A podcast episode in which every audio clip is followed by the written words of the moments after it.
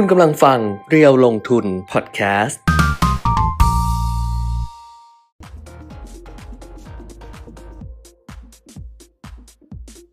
สวัสดีค่ะ สวัสดีครับ อัปเดตเทรนด์ลงทุนนะคะ วันนี้วันอังคารที่ 17 ตุลาคม 2566 ค่ะ กลับมาพบกันเหมือนเดิมทาง Facebook Live Page เรียวลงทุน แล้วก็ YouTube Live เรียวลงทุน Channel ด้วยนะคะ ติดตามได้ทั้ง 2 ช่องทาง ใครสะดวกช่องทางไหนก็มาช่องทางนั้นได้เลย อังคาร 17 ตุลาคม ครับ เริ่มเลย เริ่มเลย คือเริ่มเมื่อไหร่ เริ่มเลย เดี๋ยวนะ ขอเข้า Facebook ก่อนอ่าไม่ยังไม่ได้เข้าเริ่มทักทายกันได้นะคะ ใครที่ติดตามอยู่นะคะ ก็ส่งข้อความเข้ามาได้ทำไมวันนี้สีสันมันดูแบบว่า สดใสเหรอเอ้ยวันนี้สดใสนะ สว่างสว่างพี่เอกนอกินเอ่น้ำอะไรอนะกินน้ำเชิญเชิญก็ สำหรับคนที่ติดตามเพจเรียวลงทุนนะครับ ตอนเนี้ยคืออาผมเจอแปลกอะไรที่มันแปลกๆนิดหนึ่งบน Facebook ก็คือ ผมจะมี Facebook ส่วนตัวที่แชร์แชร์อ่าโพสต์ของเพจเรียวลงทุนเนี่ยไปที่ Facebook ส่วนตัว และ Facebook เนี่ยจะขึ้นข้อความว่าลบโพสต์นั้นคือไม่ให้แชร์เออทำนะไมครับอะใครเจอเหตุการณ์แบบนี้ บ้างช่วยส่งข้อความมาบอกเขาจะหน่ยบอกใช่ไหมคือ Facebook จะบอก อันนี้ไม่ใช่เพจใช่ไหมเป็น Facebook ส่วนส่วนตัตัววสิแต่ว่าเราที่เราแชแชร์ร์ไปจากเพจไปเออแชร์จากเพจแล้วเขาไปก็จะบอกว่าเราลบโพสต์ของคุณแล้วอย่างเออนี้เออเออใช่เพทำราะไมว่าอะเขาบอกว่ามันผิดอะไรนะ ผิดกฎอะไรอย่างเงี้ยอะไรวะกดอะไรวะฮะกดอะไร ไม่รู้กฎของสังคมออนไลน์เขาบอกกฎของสังคมอะไรออนไลน์ ไม่ให้ทำแบบนี้ อะไรวะ เขาเขาจะมีข้อความประมาณว่า เนี่ยเขารู้นะว่าคุณเจตนาที่จะไปไปบูสต์เพจนี้อะโดยโดยโดยทางอ้อมก็คือไปไปทำให้เพจเนี่ยไปแชร์ข้อความมา เออ ก็ไม่เข้าใจเหมือนกันเนาะเออทำไมล่ะมันเราก็ต้องต้องทำให้เพจมันคึกคักมันก็ถูกแล้วเอไม่ใช่เหรออแล้วทำไมอะแล้วทำไมนี่กำลัเขาจะไปถึงหบอกว่ามันผิดข้อควมันคืออะไรมันมันผิดผิดกฎเออเออผิด ผิดระเบียบของโลกสังคมออนไลน์อะเพราะว่าเราบีบใครเจอเยอะไรแบบนี้ก็เมื่อวานฝามีกดิฉันเห็นอยู่ทางส่งข้อความมาด้วยละกันแต่แต่ดิฉันอาจจะไม่มีส่งข้อความมาด้วยตัวตัวเองอาจจะไม่มี เพราะว่าดิฉันไม่ค่อยแชร์ครับจะเป็นเรื่องที่โพสต์ใหม่เลยเออโพสต์ใหม่ทุกครั้งจะไม่ได้แชร์อะไรของใครเท่าไหร่ ก็เลยไม่มีอะไรแบบนี้ แต่ถ้าเกิดมีบอกว่า เราลบโพสต์ก็อะไรมันก็ตลกดีเนาะนี่หาอยู่หาไม่เจอเพราะว่าคุณเปลี่ยนไม่ส่งเข้ามาว่าเออหาไม่เจอว่าข้อความจริงๆอะ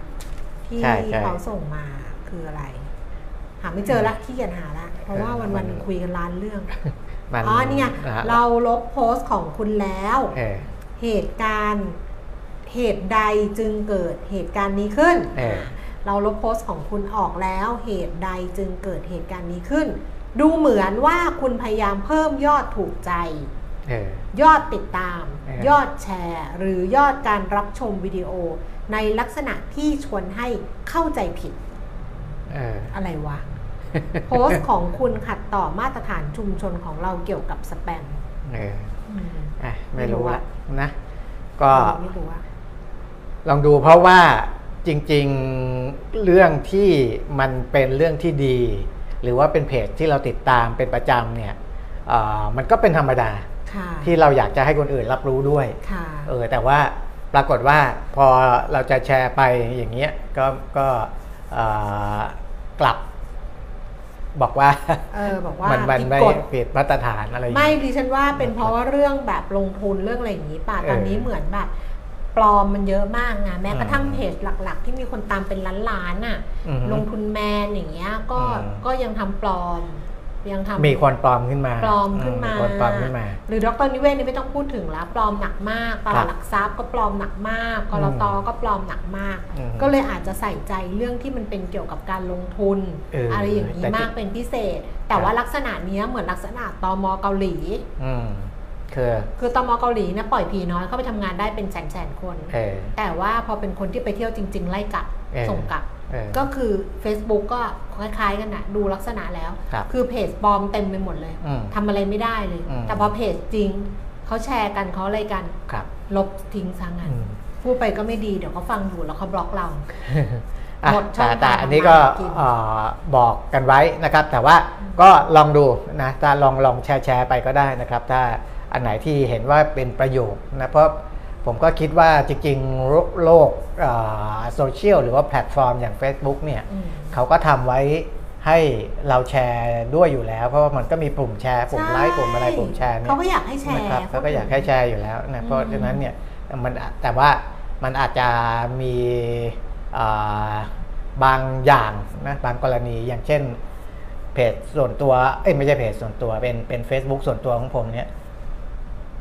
อยู่ๆ Facebook อยากจะบล็อกไม่ให้ไปโปรโมทนู่นนี่นั่นไม่ให้ซื้อแอดอะพูดง่ายๆ ก็บล็อกเฉยๆเลยนะยื่นคำร้องไปเท่าไหร่ก็ไม่ไม่ยอมปลดอะไรอย่างนี้เป็นต้นนะครับก็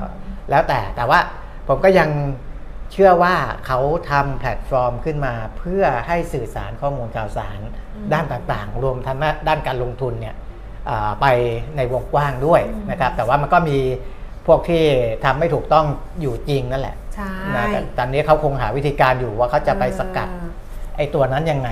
นะครับเออตอนนี้สกัดแบบนั้นไม่ได้ก็เลยเอ่ออาจจะใช้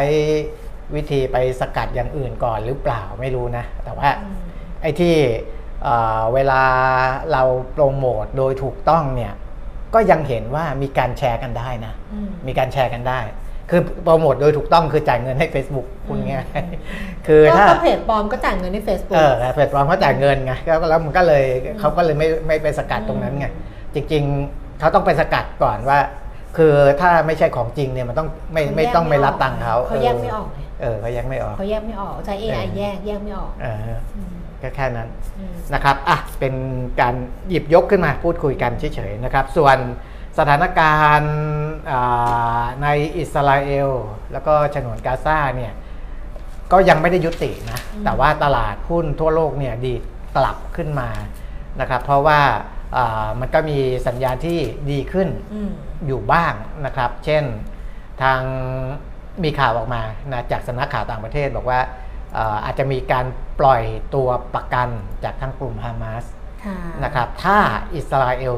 หยุดโจมตีค่ะนะเพราะว่าอิสราเอลนี่โจมตีหนักมากนะครับโจมตีหนักมากก็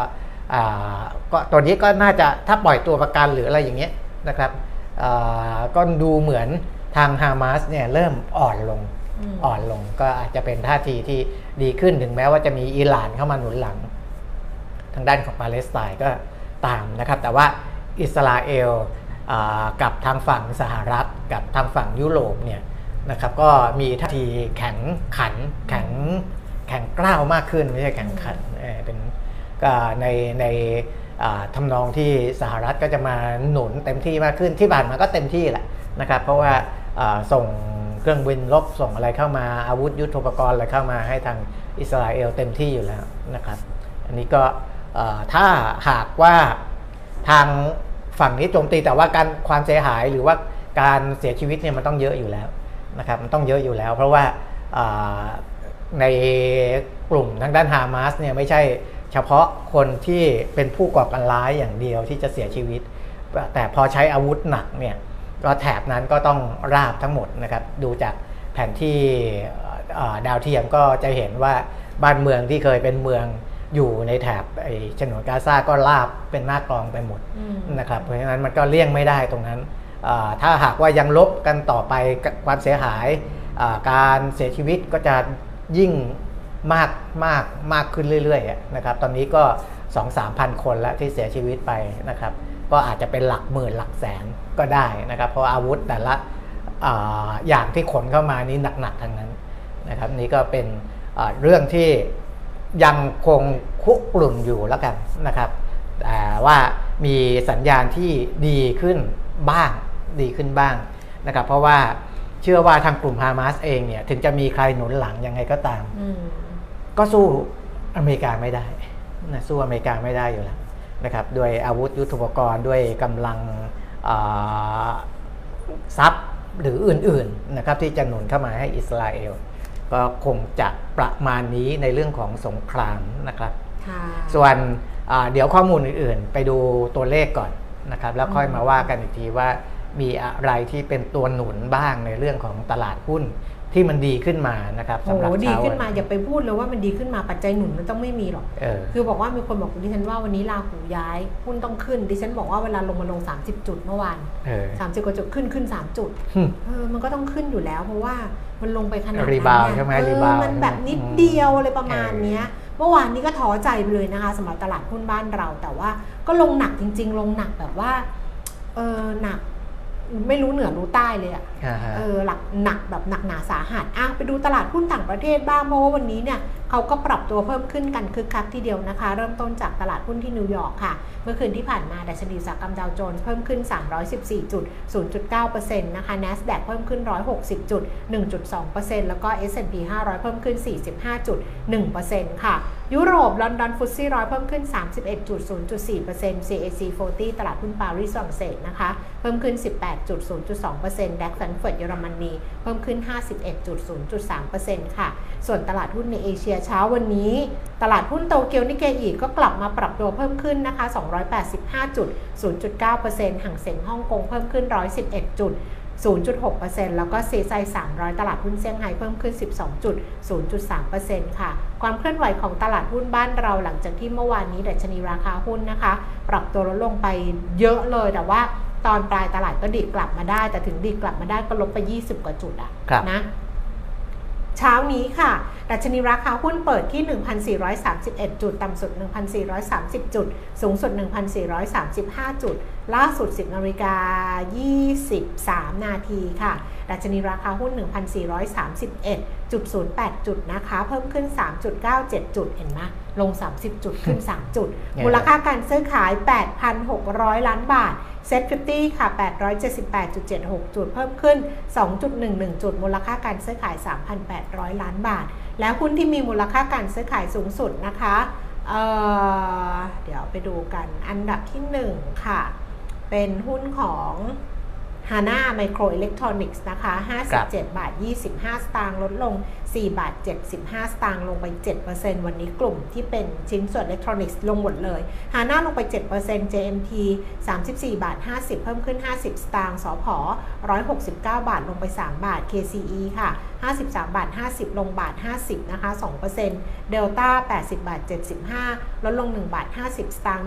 1.8% CPO ค่ะ 57 บาท 75 เพิ่มขึ้น 50 สตางค์ BDMs 27 บาท 25 สตางค์เท่าเดิมนะคะ AOT 68 บาท 25 เพิ่มขึ้นบาท 50 สตางค์แบงก์กรุงไทย 19 บาท 40 ลดลง 10 สตางค์ แล้วก็เคแบงก์127 บาท 50เพิ่มขึ้น 1 บาท 50 สตางค์ค่ะ อัตราแลกเปลี่ยนดอลลาร์บาท เช้าวันนี้อ่อนค่าลงไปนิดนึงค่ะ 36 บาท 45 สตางค์นะคะ แข่งค่าสุด 36 24 อ่อนค่าสุด 36 46 ค่ะ แล้วก็ราคาทองคำขยับเพิ่มขึ้นนะคะ 1,914 เหรียญต่อออนซ์ค่ะ ราคาของบ้านเราเช้านี้รับซื้อคืน 32,850 ขายออก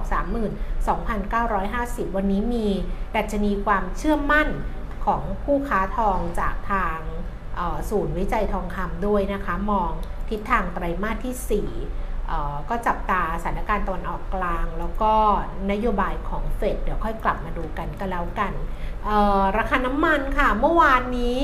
มีการประกาศปรับลดมีผลเช้าวันนี้ ซึ่งจริงๆครัอะราคาน้ำมันอะขึ้นไป 90 เหรียญนะ แต่ว่าเขาลดจาก ก่อนหน้านี้อะคืออ่าก่อนหน้านี้ลงมาวูบเลยเขาก็ไม่ได้ลดแล้วก็ขึ้นมาอืมเขาก็มาลดช่วงนี้นะอ่าฮะมีผลเช้าวันนี้นะคะ ส่วนราคาล่าสุดค่ะเบรนท์อยู่ที่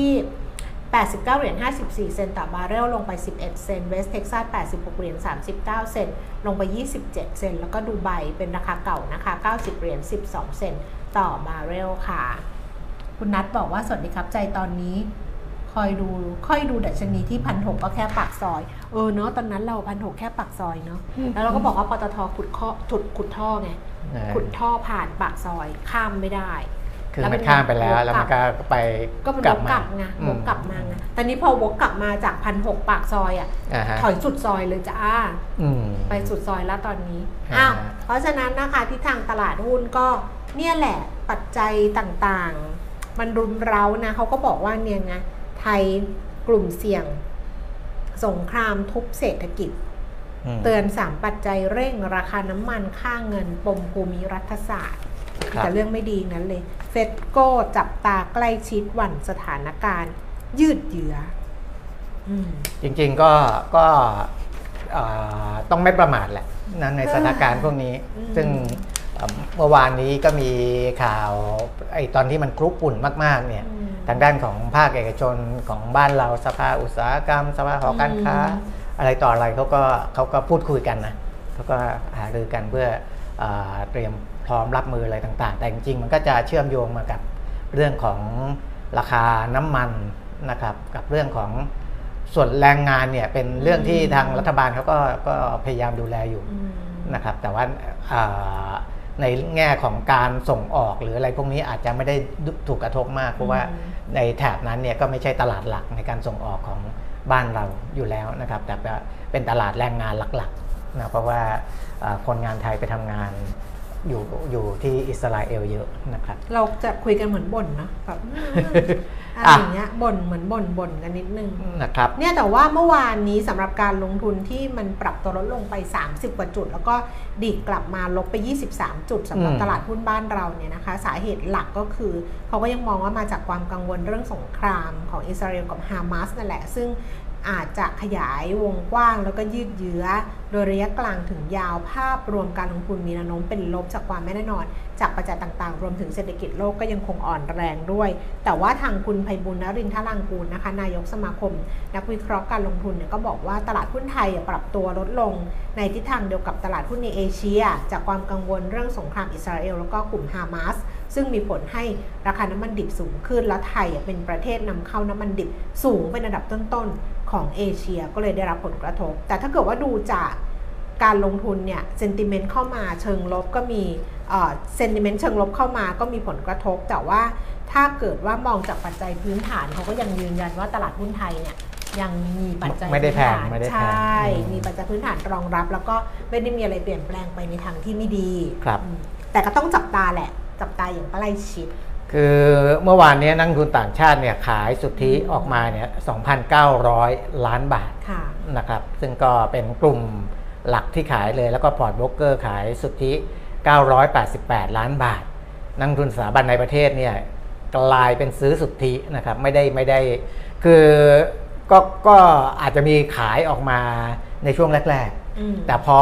มันลงต่ำมากๆแล้วเนี่ย ผมว่ากองทุนเริ่มกลับมาซื้อแล้วทำให้ยอดปิด สิ้นวันเนี่ยกลายเป็นซื้อสุทธิอยู่ 662 ล้านบาทนะครับนั่นก็สะท้อนว่าอ่าระดับราคาแถวๆเนี้ยพันสี่ร้อยดัชนีท่านนะพันสี่ร้อยบวกนิดหน่อย หรือว่าดัชนีเซ็ตห้าสิบอยู่แถวแถวแปดร้อยเจ็ดสิบบวกอะไรเงี้ยนะครับ ก็ก็อ่าเป็นระดับที่กองทุนเขาคิดว่าเขาเข้ามาเลือกซื้อหุ้นได้แล้วนะครับ โดยเฉพาะหุ้นขนาดใหญ่ ก็จะมี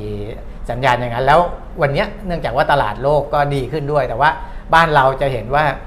ก็ก็ไม่ได้ไม่ได้ดีเท่าไหร่นะออกอาการแผ่วๆก็ยุคงยังมีปัจจัยภายในเป็นตัวฉุดอยู่บ้างนะครับ อันนี้ก็คงต้องรอดูต่อไปเรื่องของนโยบายของรัฐนะซึ่งเขาก็พยายามทำอะไรหลายอย่างให้ได้ตามที่เคยหาเสียงไว้ เช่น ค่าโดยสาร 20 บาทตลอดสาย นะครับ ก็มีมติคณะรัฐมนตรีออกมาว่า ก็จะเริ่มสายสีแดง สายสีม่วงนะสีแดงนี่ก็ลังเสร็จตลิ่งชันค่ะนะครับสายสีม่วงก็คลองบางไผ่เตาปูนนะครับ อันนี้ก็อ่าจะเริ่มแล้วก็จะจะทยอยปรับระบบนู่นนี่นั่น เช่นอ่าพรบตั๋วร่วมอะไรพวกเนี้ยนะครับ เมื่อเมื่อทำเรียบร้อยเนี่ยอ่าทั้งหมดก็จะเข้าสู่ระบบเดียวกันคือ 20 บาทตลอดสายทั้งระบบ ซึ่งอันเนี้ยอ่าในส่วนที่ไปกระทบกับรายได้ของอืมภาคเอกชน หรือว่าผู้ให้ผู้ประกอบการเนี่ยทางภาครัฐเขาก็จะไปสนับสนุนนะครับ แต่ว่าอ่าผู้โดยสารประชาชนที่ใช้บริการนี้ก็จะได้ใช้ในราคานี้ แต่ว่าอ่าหุ้นของบริษัทที่ให้บริการเหล่านี้เนี่ยจะไม่ได้รับผลกระทบในเชิงลบนะครับ ถ้าดูจากอ่าบทวิเคราะห์ของนักวิเคราะห์ก็จะเป็นผลกระทบในเชิงบวกมากกว่า เพราะว่า การที่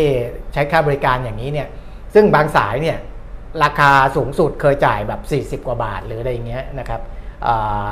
สายสีม่วงเนี่ย12 บาทถึง 43 บาท แต่พอลงมาเหลือ 20 บาทตลอดสายเนี่ยก็จะทำให้ผู้โดยสารเพิ่มมากขึ้นนะครับในเชิงการวิเคราะห์นะผู้โดยสารเพิ่มมากขึ้นก็จะมีกำไรมากขึ้นนะครับเพราะฉะนั้นอันนี้ก็จะเชื่อมโยงมาเรื่องของตลาดหลักทรัพย์นะครับอะกลับไปดูปัจ จัยเรื่องคิวรายการ มาแล้วเหรอของปีปีหกเจ็ดปีหกเจ็ดแสดงว่ายาวเลยอแต่ยู่ว่ายาวยังมีเลยงานทอ๋อำทุกคนช่วยเออแสดงความยินดีด้วยค่ะเออเพราะว่าลุ้นอยู่ค่ะ เอาจริงๆนะคุณปียมิตรเออก็นั่งลุ้นอยู่นะว่างานการงานทุกวันเนี้ยอื มมันจะเป็นยังไงนะเออเราแบบนี่มันเดือนตุลาแล้วก็ว่าจะถามเขาไงว่าเอ๊ะคิวเดือนคิวปีหน้ามีไหมคะเออคือปกติเขาจะส่งคิวไงว่าเออคิวปีหน้าให้เราล็อกคิวทั้งปีไงเออว่าเราจะอัดเทปวันไหนอ๋อถ้าเกิดเขาเงียบๆอย่างเงี้ยเราก็แบบเออเอ้ยมันจะมีตอบปะวะหรืออะไรอ่า นี่ก็ออกมาแล้ว มาแล้วเออคิวรายการปีหน้าเออขอให้ทุกคนแสดงความยินดีกับดิฉันด้วยว่าที่ยังมียังงานยังทำยังมีอยู่ทั้งปีเออยังยังมีอมียู่งานทั้งปีทำทั้งปีเอเอออเอาซิอะอ่าฮะต่อตลาดต่างประเทศค่ะไม่ขั้นตลาดขั้นไม่ขั้นตลาดไม่ใช่ต่างประเทศ ไม่ใช่ตลาดต่างประเทศ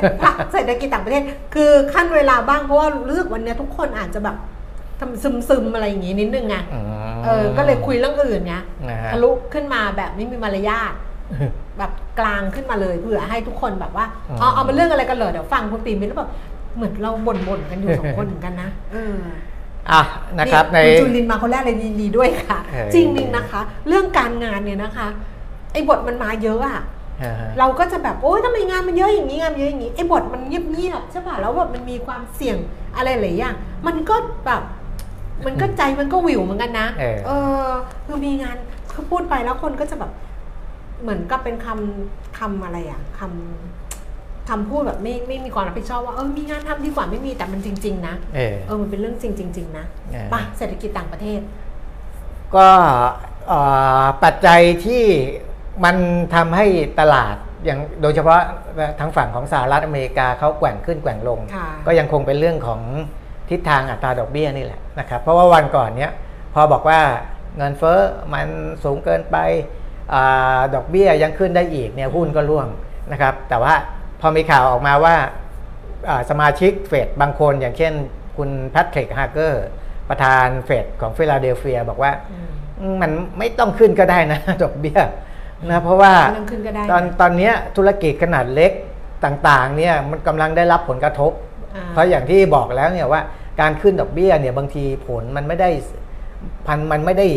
ส่งผลในทันทีนะตอนนั้นใช่มันวันจะที่มีประกาแบศบไทม์แลกของมันอืมว่ามันจะมาส่งผลครัตอบนไหน มันมีช่วงเวลาเพราะฉะนั้นเนี่ยมันก็จะมีสมาชิกเฟดบางคนที่เขามองว่าเฮ้ยอืมเดี๋ยวรอดูผลอีกนิดก็ได้ ไม่ต้องรีบร้อนนะครับ มันก็จะทำให้อ่าบรรยากาศในเรื่องของอ่าทิศทางนโยบายการเงิน หรือว่าการขึ้นอัตราดอกเบี้ยเนี่ยมันผ่อนคลายลงไป มันก็จะจะอยู่ประมาณนี้แหละ แต่ว่า ในแง่ของเราเป็นซึ่งเป็นผู้สังเกตการณ์เป็นผู้ติดตามสถานการณ์เนี่ยเราก็เผื่อใจไว้ทั้งสองด้านนะครับเผื่อใจไว้ทั้งสองด้าน แต่ว่าที่แน่ๆก็คือว่าถึงขึ้นเนี่ยมันก็ขึ้นได้ไม่เยอะค่ะนะครับ หรือว่าขึ้นได้ไม่กี่ครั้งค่ะจริง ๆ ควรจะเป็นครั้งเดียวครั้งสุดท้ายด้วยซ้ำนะครับ เพื่อขึ้นอ่าให้มันให้มันจบจบๆไปจบไปนะหลังจากนั้นก็เออเออ ยุติแล้วก็รอดูทีนี้ก็รอดูยาวละอืมยาวแค่ไหน อันนั้นอะเป็นอีกเรื่องหนึ่งที่มาที่จะมาติดตามดูว่าอืมอะหมดรอบแล้วจบรอบแล้วนะตอนนี้เดี๋ยวรอดูกันว่าจะจะลดเมื่อไหร่นะครับ ก็จะเป็นทำนองนั้นแต่ว่า ตอนเนี้ยที่เรารออยู่หรือนักลงทุนทั่วโลกกำลังรออยู่ก็คือว่า มันสิ้นสุดรอบจริงขาหรือยังขึ้นหรือยังนะครับ จะหยุดหรือยังอ่าสิ้นสุดรอบจริงหรือยังเออนะ ถ้าสิ้นสุดรอบจริงเมื่อไหร่เพราะบางคนเนี่ย คือกลัวว่าคือจริงๆจริงๆอะผมว่าคนที่คิดว่า มันถึงยังไงมันก็ต้องสิ้นสุด จะสิ้นสุดจริงไม่จริง แต่ว่าก็เร็วๆนี้แหละภายในปีนี้อืมเออหรือยังไงมันต้องสิ้นสุดเนี่ยเขาก็อาจจะเริ่มเริ่มทยอยอาเลือกเก็บหุ้นแล้ว แต่เพียงเพียงแต่ว่าอ่าเป็นเป็นการต่อรองราคากันแค่นั้นเองอืมต่อรองราคากันกลัวว่า เอ่อเดี๋ยวจะซื้อ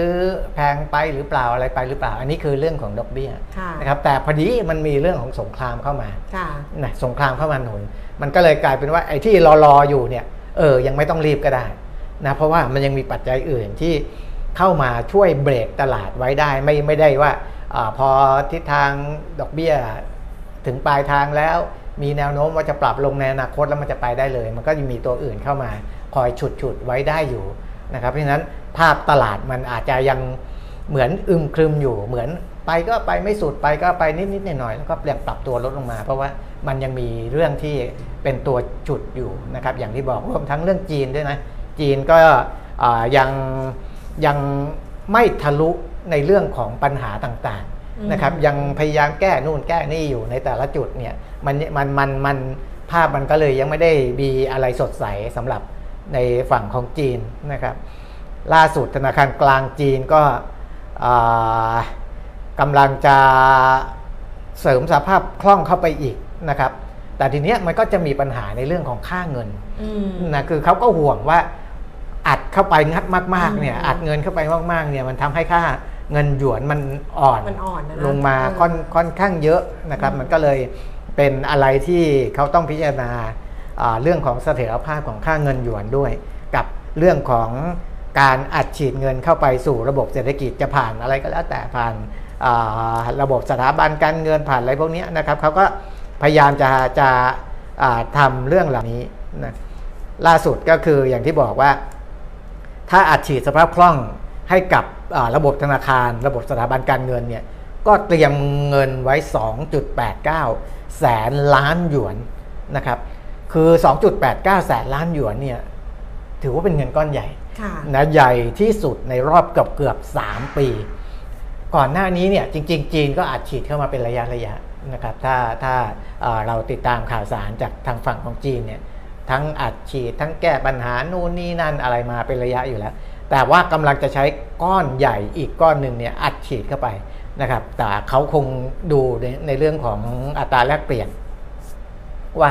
ไม่ให้อัตราแลกเปลี่ยนเงินหยวนมันขาดเสถียรภาพมากเกินไปนะครับอันนั้ของจีนนะครับ ส่วนในด้านของเศรษฐกิจในภูมิภาคเอเชียแปซิฟิกโดยรวมๆเนี่ยนะครับทาง IMF คุณกฤษณะศรีนิวาสันผู้อำนวยการกองทุนการเงินระหว่างประเทศประจำภูมิภาคเอเชียแปซิฟิก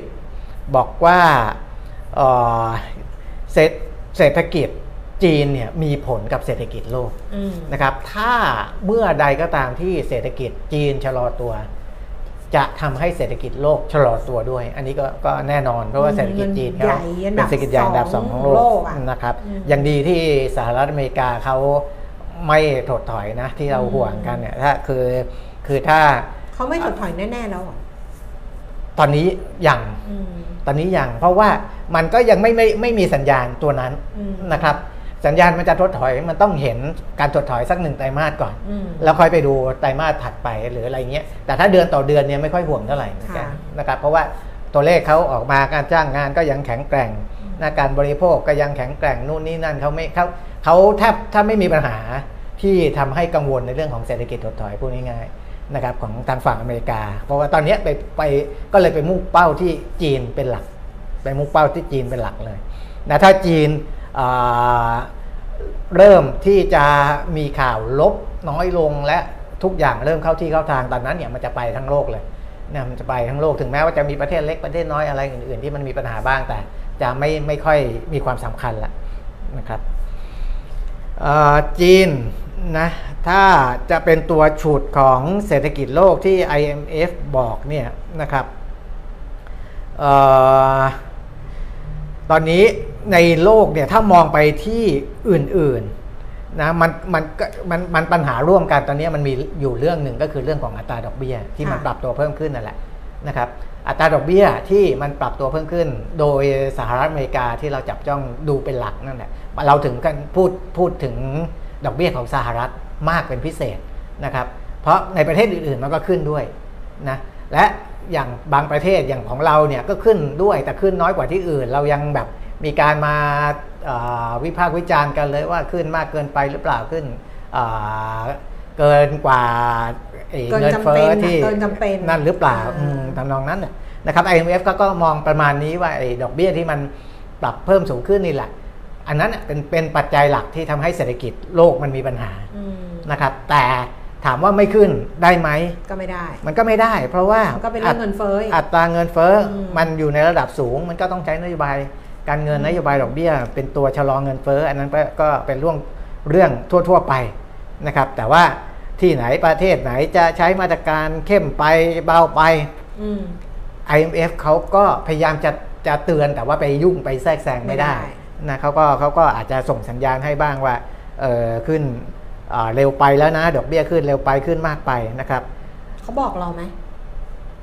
ไม่บอก IMF ไม่ได้บอกไทยนะ แต่ว่าแต่ส่งสัญญาณในเชิงว่าเศรษฐกิจเราชะลอตัวไงอืมชะลอตัวแต่ว่าไม่ได้บอกว่าเอ้ยมันชะลอตัวเพราะว่าเราขึ้นดอกเบี้ยอืมนะมันก็อาจจะมีปัจจัยอื่น ๆ ที่ IMF เขาอ่าพูดถึงแม้แต่การเมือง IMF เขาก็มองอืมนะเขาก็มองนะครับอ่า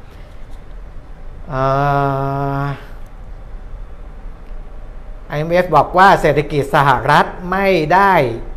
ช่วยในด้านของเศรษฐกิจเอเชียมากนัก เพราะสหรัฐเนี่ยให้ความอ่าสนใจ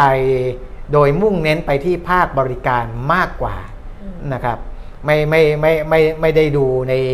แง่ของการส่งเสริมภาคผลิตหรืออะไรในในภูมิภาคเอเชียนะครับ แต่ว่าเพราะฉะนั้นเนี่ยในจริง ๆ ถ้าสรุปโดยรวมๆแล้วก็คือว่าให้ดูจีนอืมให้ดูจีนนะอ่าเพถ้าราะจีนก็จะจีนคืฟื้อนเมื่อไหร่มีมีความเกี่ยวโยงกับเอเชียครับมากเป็นพิเศษครับคือถ้าจีนดีเอเชียก็ดีด้วย ในแง่ของทุทุกเรื่องอะเออส่งออกลงทุนใช่เอ่อท่องเที่ยวท่องเที่ยวอะไรต่างๆเนอะนะเออเออนะครับก็ก็เอ่อแต่ว่า สหรัฐมีผลกับเศรษฐกิจทั้งโลก เราเราก็ค้าขายกับสหรัฐเยอะไม่ไม่ไม่ใช่ไม่เยอะ แต่ว่าในภาคท่องเที่ยวอาจจะไม่เท่าไหร่นะภาคลงทุนจริงๆสหรัฐก็ไม่ได้ลงทุนเยอะนะครับคนลงทุนในไทยอ่ามากๆนี่จริงๆก็เอเชียนี่แหละ ญี่ปุ่นญี่ปุ่นอ่าจีนนี่แหละนะครับในระยะหลังๆนะก็เพราะฉะนั้นก็เราดูอยู่ตรงนี้นะแต่ถ้าถ้าถ้าถ้าถามผมเนี่ยผมถือว่าณตอนนี้ ถ้าไม่ไม่ได้พูดถึงเรื่องสงคราม แล้วมันจะลุกลามกลายเป็นสงครามโลกหรืออะไรเนี่ยนะเอ่อในเรื่องของเศรษฐกิจเนี่ยยังไม่ใช่เรื่องที่ผมจะกังวลไปแบบที่ว่ามันมันจะทำให้ไม่แต่คุณเอ่อเศรษฐกิจบ้านเรามันคุณมันปิ่มเป็นแย่นะเราต้องพูดถึงตัวเราเองด้วยเออว่าแอ t ติจูดเราเราเป็นคนคิดบวกไงอืมใช่ป่ะคืออ่าฮะคุณปิ่มไม่ได้เป็นคนคิดบวกนะเป็นคนที่คิดครับว่าเรื่องเรื่องใหญ่เรื่องเรื่องเรื่องไม่ดีมากอะ่ะอืม เขาก็รับรู้ว่ามันไม่ดีแต่ว่าก็จะรับรู้ไม่ดีน้อยอะ่ะนึกออกไหมเออคนอื่นไม่ดีแบบคนอื่น แต่อะเรื่องแค่เนี้ยเรื่องเรื่องเรื่องไซส์ L อ่าน สมมุติเรื่องไซส์ L อ่าฮะเรื่องไซส์ L คุณปิ่มมีก็จะมองเป็นเป็นไซส์ S คือเออเล็กกว่า M อีกเขาจะมองเป็นไซส์ S เออส่วนดิฉันจะมองไม่ใช่ XL ด้วย เป็น XXL เอออย่างเงี้ย คือ L อะ เรื่องมันประมาณ L แหละอ่าฮะ แต่อันนี้มองเป็นไซส์ S แบบเออมันก็ประมาณนี้แหละ มันก็อย่างนี้แหละแล้วอย่างเงี้ยแต่ดิฉันก็จะบอกโหตาหูแหกเป็น XXL มันก็มันก็เกี่ยวกับตัวเองด้วยนะ มันก็เกี่ยวกับตัวเราด้วยนะ แต่ว่าสุดท้ายแล้วเนี่ยถ้าเรารู้ว่าปัญหามันมีอะไม่ว่ามันจะเป็น XML XL XXL อะเราก็ต้องรู้ตัวเองแล้วเราก็ประเมินตัวเองแล้วเราก็รับมือกับมันแบบที่ตัวเองรับมือกับมันอะเพราะว่าตอนเนี้ยถามว่ามันเป็นโลกโลกเศรษฐกิจที่รื่นรมไหมแบบโอ้ทุกคนมีความสุขไหมไม่ใช่อืมใช่ป่ะ ไม่ใช่เพียงแต่ว่ามองเล็กมองใหญ่มองโลกแตกหรือเปล่าเท่านั้นเองเออแต่ว่ามันไม่ใช่มันไม่ใช่ช่วงเวลาที่ดีอะใช่ป่ะเอาอะไรไปดี มันอันไหนอันนี้เราพูดถึงในอนาคตไงพูดถึงในอนาคต ตอนนี้มันก็จะอึมครึมเออแต่ว่าเอ่อในอนาคตเนี่ยก็มีมองสองยะสองด้านอืมคือมองร้ายก็มีอืมนะมองดีก็มีอย่างผมเนี่ยมองดีในอนาคต เพราะว่าเอ่ออนาคตอันใกล้หรืออนาคตอันไกลเอ่อสามเดือนหกเดือนเนี่ยสามเดือนหกเดือนนะครับ อันนั้นคือคือในอนาคตในในในระยะที่คาดเดาได้ เพราะว่าเอ่อตอนนี้โลกมันเปลี่ยนเร็วอืมโลกมันเปลี่ยนเร็วมองเลยกว่านั้นไปก็เปล่าประโยชน์ เพราะว่าอืมใน 3 เดือน 6 เดือนเนี่ยมันมันก็ยังเปลี่ยนละยังจะต้องเกิดอะไรเออเพิ่มขึ้นอีก เยอะแยะนะอืมเนี่ยเราก็เอ่อการ การเข้าไปลุกลานการของแต่ละกลุ่มแต่ละประเทศอะไรเนี่ยมันไม่ได้มีสัญญาณเตือนมาก่อนนะอือฮึคุณแก้งตามข่าวเขาถึงบอกว่า เป็นการลุกลานโดยเอ่อไม่ได้มีการแจ้งล่วงหน้า ไม่ได้มีสัญญาณเตือนอะไรพวกนี้เพราะฉะนั้นเนี่ยเอ่อเราเราไม่สามารถที่จะคาดเดาอะไรได้มากนักนะครับในระยะเกิน 6 เดือนขึ้นไปนะเพียงแต่รู้ว่าอาดอกเบี้ย เอาทางด้านเศรษฐกิจเลยนะอืมดอกเบี้ยกำลังจะหมดรอบขาขึ้นแล้วอืมแค่นี้มันก็เป็นสัญญาณที่ดีแล้วอืมแก้มสำหรับผมนะ และถ้าเมื่อไหร่สัญญาณบอกว่า ดอกเบี้ยกำลังจะเป็นขาลง โอ้โห ตอนนั้นแหละนะครับ จะเก็บหุ้นกันไม่ทัน เพราะว่ามันมันก็คนที่เขาเชื่อหรือว่าเขามองไปข้างหน้าเนี่ยเขาก็เก็บไปก่อนแล้วนะราคามันก็จะไม่ได้ลงมาให้กับเท่ากับราคาที่ที่เราอยากจะได้ในตอนที่ บรรยากาศมันอึมครึมหรือบรรยากาศมันไม่ดีแต่ภาพหลักภาพใหญ่เทรนด์มันก็ประมาณแค่นี้นี่เอง ถ้ามองดีมันก็จะเป็นอย่างนี้ ถ้ามองร้ายก็จะเป็นอีกเรื่องหนึ่งนะครับ ก็จะมองว่าดัชนีก็อาจจะ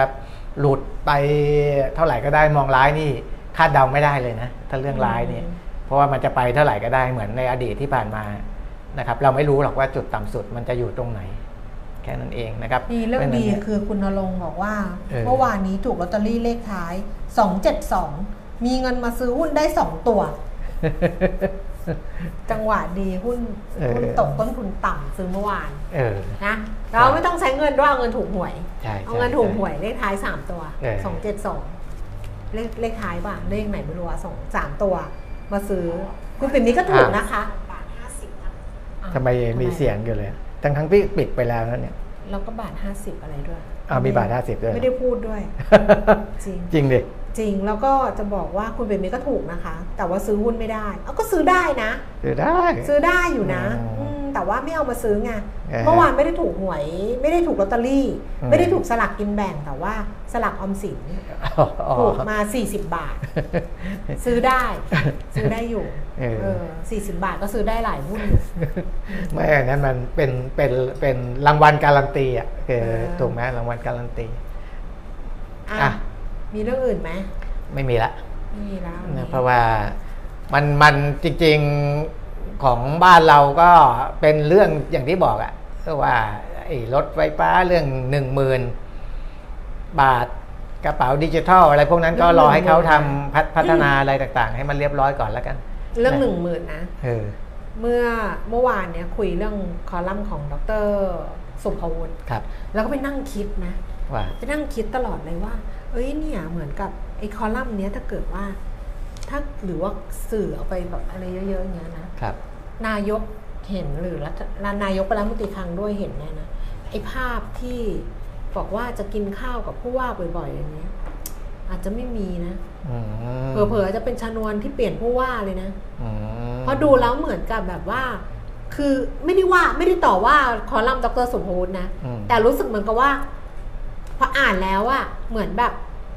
แล้วเราเป็นเราเราเป็นคนคิดชั่วด้วยไงบอกก่อนนะ เราเป็นคนคิดชั่วด้วยไงเราเป็นคนคิดแบบ dark dark ไงเราก็จะรู้สึกว่าอ้าวแบงค์ชาติวางยาหรือเปล่านึกออกปะอืมเออเราจะรู้สึกไงว่าถ้าเราเป็นรัฐบาลเราอ่านอย่างเงี้ยเราก็จะอ้าวแบงค์ชาติวางยาหรือเปล่าวะวางยาเราเปล่าวะเนี่ยเพราะว่า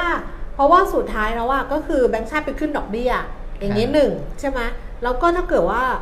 แบงค์ชาติก็เป็นหนึ่งในคนที่คัดค้าน เรื่องของดิจิ t a ลวอลเล็ตแล้วอาจารย์ก็เอาสองเรื่องเนี้ยมาบอกมามาบอกเนี้ยอืมแล้วอาจารย์ก็บอกว่าแล้วก็ไปขึ้นดอกเบี้ยเยอะๆอะแล้วถ้าเกิดว่าดิจิ t a ลวอลเล็ตออกมาเมื่อวานคุยไปแล้วนะว่า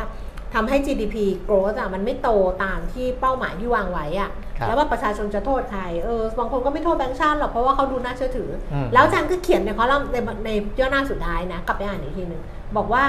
สุดท้ายแล้วเนี่ยแบงค์ชาติอาจจะลดดอกเบี้ยไงคุณเบียมิตรเออลดดอกเบี้ยเพราะว่าลดได้เนื่องจากว่ามีสเปซ คือครับขึ้นไปแล้วอะครับขึ้นไปรอแล้วใช่ก็ลดได้ แต่ว่าลดมาเนี่ยอาจารย์ก็มองว่ามันไม่ทันอืมคือเป็นการแก้ปัญหาที่ไม่ทันอืมเออ อะไรประมาณนี้ ก็เลยแบบก็คิดไงว่าถ้าเราเป็นรัฐบาลแล้วเราเป็นคนที่คิดไม่ดีอย่างเราอะไม่ได้คนใจบริสุทธิ์อะอืมเป็นคนที่แบบใจโหดใจคอโหดเทียมอำมหิตอย่างเราอะ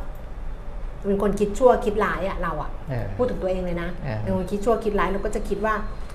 นี่ทำนโยบายวางยากูปะเนี่ยเนี้ยเออเออแล้วมันก็ทำให้แบบ มันก็ถ้าเกิดวางยากันก็ต้องขุนข้องหมองใจถูกป่ะอืมเออมาเรียกมาคุยแล้วมันก็ต้องแบบเอออารมณ์เสียไงก็เป็นไปได้ อันนี้คิดเองหมดเลยนิยายเลย คิดเองหมดเลยแต่ว่า บอกก่อนนะไม่ได้อะไรใครนะ คิดเอง คิดคิดเองเออเองคนเดียว แต่ถ้าเกิดได้ถ้าเกิดเป็นเงินจริงขึ้นมาเดี๋ยวมาดูกันอะครับจบเหอะอะพอพรุ่งนี้เนี่ยอ่ามีหุ้นอยู่ 2 ตัวที่อ่า เป็นเรื่องใหม่นะครับ ก็คือหุ้นเข้าใหม่เลยหนึ่งตัวอืมนะครับที่จะเข้ามาจดทะเบียนในตลาดหลักทรัพย์นะครับก็คืออาบริษัทธนจิรารีเทลคอร์ปอเรชันจำกัดมหาชนนะครับอืมก็อ่าอันนี้เขาก็ก็ส่งงบการเงินเข้ามาสำหรับคนที่จะที่ที่ซื้อ IPO ไว้ หรือที่คิดว่าอ่า ไม่ได้ซื้อ IPO และจะเข้าไปลงทุนในวันแรกเขาซื้อในวันแรก ก็ไปดูงบการเงินเขาให้ดีก่อนนะครับ เพราะว่าในหุ้นที่เข้าซื้อขายวันแรกเนี่ยที่ผ่านมาเนี่ยหลายคนก็ไปเจ็บตัวกับหุ้นเหล่านี้นะครับ เพราะว่าราคาจะค่อนข้างผันผวน แต่สิ่งหนึ่งที่จะช่วยให้เรารู้ว่าควรซื้อหรือควรขายหรือจะอะไรเนี่ยคืองบการเงินนะครับ ลองไปดูเพราะว่าเขาก็จะชี้แจงละเอียดเลย นะมีคำอธิบายงบการเงินมีนู้นนี่นั่นออกมา นั่นตัวหนึ่งนะครับทนจิรา อีกตัวหนึ่งเนี่ยย้ายตลาดนะครับก็คืออาเขาย้ายจากตลาด MAI ไปสู่ตลาดหลักทรัพย์แห่งประเทศไทย ตลาดใหญ่นะจากครับ MI มาตลาดใหญ่อ่าเริ่มวันที่ 18 ตุลาคมก็คือบริษัท Information and Communication Network หรือว่าชื่อย่อว่า ICN นะครับ ICN นะก็อ่า การเข้าไปในตลาดหลักทรัพย์แห่งประเทศไทยก็อาจจะทำให้นักลงทุนที่เป็นรายใหญ่อ่าบางส่วนสามารถเข้ามาลงทุนในในบริษัทนี้ได้นะครับ แต่ก็เขาต้องทำพิธีด้วยใช่ไหมเดี๋ยวนี้ก็คือย้ายเอ่อย้ายอะเออไม่รู้เขามีเขาต้องไปเคาะเคอะอะไรกันหรือเปล่าอืมนะแต่ว่าตลาดหลักทรัพย์ประกาศแจ้งแจ้งย้ายเรียบร้อยนะครับ อะเออนั่งนั่งๆกันจบไปก็เหมือนจะหลับกันหมดทุกคน หลับทำไมล่ะ หลับคุยไปเรื่อยๆไงอากาศเย็นด้วยนะโอ้หนาววันนี้ตรงเนี้ยหนาวที่อะนั่งอยู่เนี่ยอะพรุ่งนี้นะกครัลับบมาเจอกันนะคะ วันนี้เราสองคนไปแล้ว สวัสดีค่ะ สวัสดีครับ